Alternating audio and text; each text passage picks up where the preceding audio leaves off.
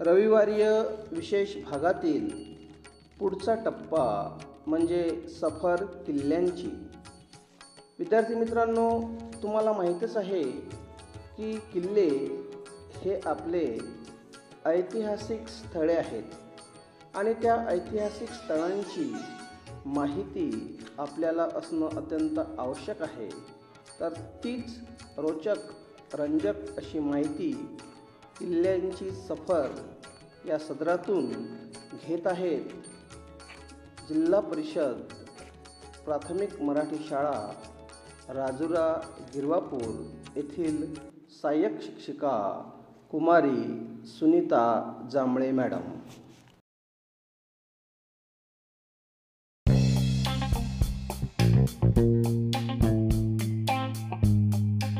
नमस्कार माझ्या बालमित्र मैत्रिणींनो कसे आहात? सर्व घरीच आहात ना? घरी राहून कंटाळा आला असेल नाही का? चला तर मग आजपासून आपण किल्ल्यांची सफर करूया. आज आपण आपल्या जिल्ह्यात असलेल्या नरनाळा किल्ल्याची भ्रमंती करूया. तर या किल्ल्याचे नाव नरनाळा आहे आणि उंची आहे तीन हजार एकशे एकसष्ट आणि याचा प्रकार आहे गिरिदुर्ग. चढाईची श्रेणी दुर्गम आहे. आणि ह्या जवळचे याचे गाव आहे अकोट. याची स्थापना कोणी केली याची सखोल माहिती नाही. परंतु राजे कोंड व राजपूत शासक नरनाल सिंह स्वामी व त्यांचे वंशज रावराणा सोलंकी यांच्याद्वारे झाली असं म्हटलं जाते. अकोला जिल्ह्यातील हा अतिशय एक दुर्गम गिरिदुर्ग आहे. अकोट तालुक्याच्या उत्तरेला साधारण चोवीस किलोमीटरवर सातपुड्याच्या उंच डोंगरावर हा किल्ला पसरलेला आहे. अकोल्यापासून याचे अंतर सहासष्ट किलोमीटर आहे. गडाच्या खाली शहाणूर नावाचे गाव आहे. गडाच्या पायथ्यापासून मेळघाट व्याघ्र प्रकल्प सुरू होतो. पायथ्यावरून पायथ्यापासून गडावर जाण्याकरिता आता गाडी वाट आहे तरीही कित्येक दुर्गप्रेमी पायीच गड चढणे पसंत करतात. आणि नरनाळा किल्ल्यावर अनेक पक्षी प्राणी यांचे सुद्धा आपल्याला छान दर्शन होते. हा गड जमिनीपासून तीन हजार एकशे एकसष्ट फूट उंच आहे. गडाचा विस्तार हा तीनशे ब्याऐंशी एकराचा असून गडाच्या कोटाची म्हणजेच तटबंदीची लांबी चोवीस मैल आहे. एकूण दोन लहान व एक मोठा असा मोठा पसारा असणारा हा बहुधा महाराष्ट्रातील सर्वात विस्तीर्ण गिरिदुर्ग असावा.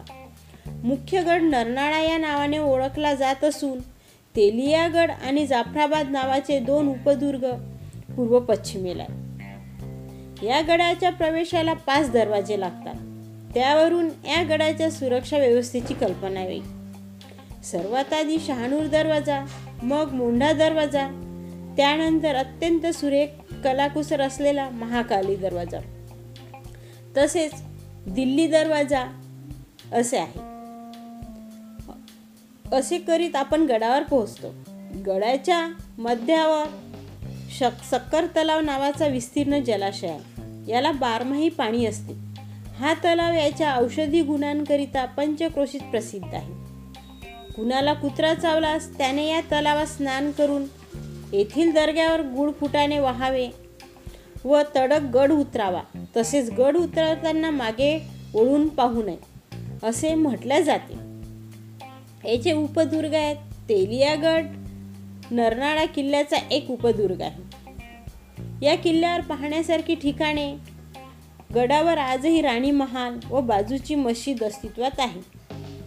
त्यासमोरचा सभामंडप आता नसला तरी त्याचे स्तंभ त्याच्या विस्ताराचे भान करून देतात. सरळ पुढे गेल्यास तेला तुपाच्या टाक्या लागतात. या टाक्या खोल असून त्यात विभागणी केलेली आहे. युद्धकाळात तेल तूप साठवण्यासाठी त्या वापरल्या जात असे. गडाच्या तटाच्या बाजूने फिरत गेल्यास थोड्या अंतरावर नवगजी तोप दिसते. ही तोप अष्टधातूची असून इमाज शहाच्या काळात गडावर आणली गेल्याचे बोलले जाते. तोफेवर पारशीत लेख कोरलेला आहे. तोफेचे तोंड गड पायथ्याच्या शहाणूर गावाकडे रोखलेले आपणास लक्षात येते. बाजूला खूप खोल असे चंदन खोरे आहे. या खोऱ्यात चंदनाच्या व सागाच्या झाडांची फार दाट पसरण आहे आता याचे ऐतिहासिक महत्त्व बघा. गड नेमका कुणी आणि कोणत्या काळात बांधला याबाबत नक्की माहिती नाही. पण स्थापत्य व ऐतिहासिक पुराव्यावरून हा गड गोंड राजांनी बांधला असल्याचे बोलले जाते.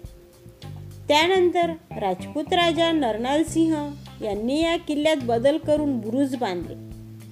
गडावर नागपूरकर भोसलेकालीन तुळशी वृंदावन व हनुमान मंदिर आहे. गडावर राम तलाव व धोबी तलाव यासहित बावीस तलाव आहेत. गडाला चौसष्ट बुरुज आहेत.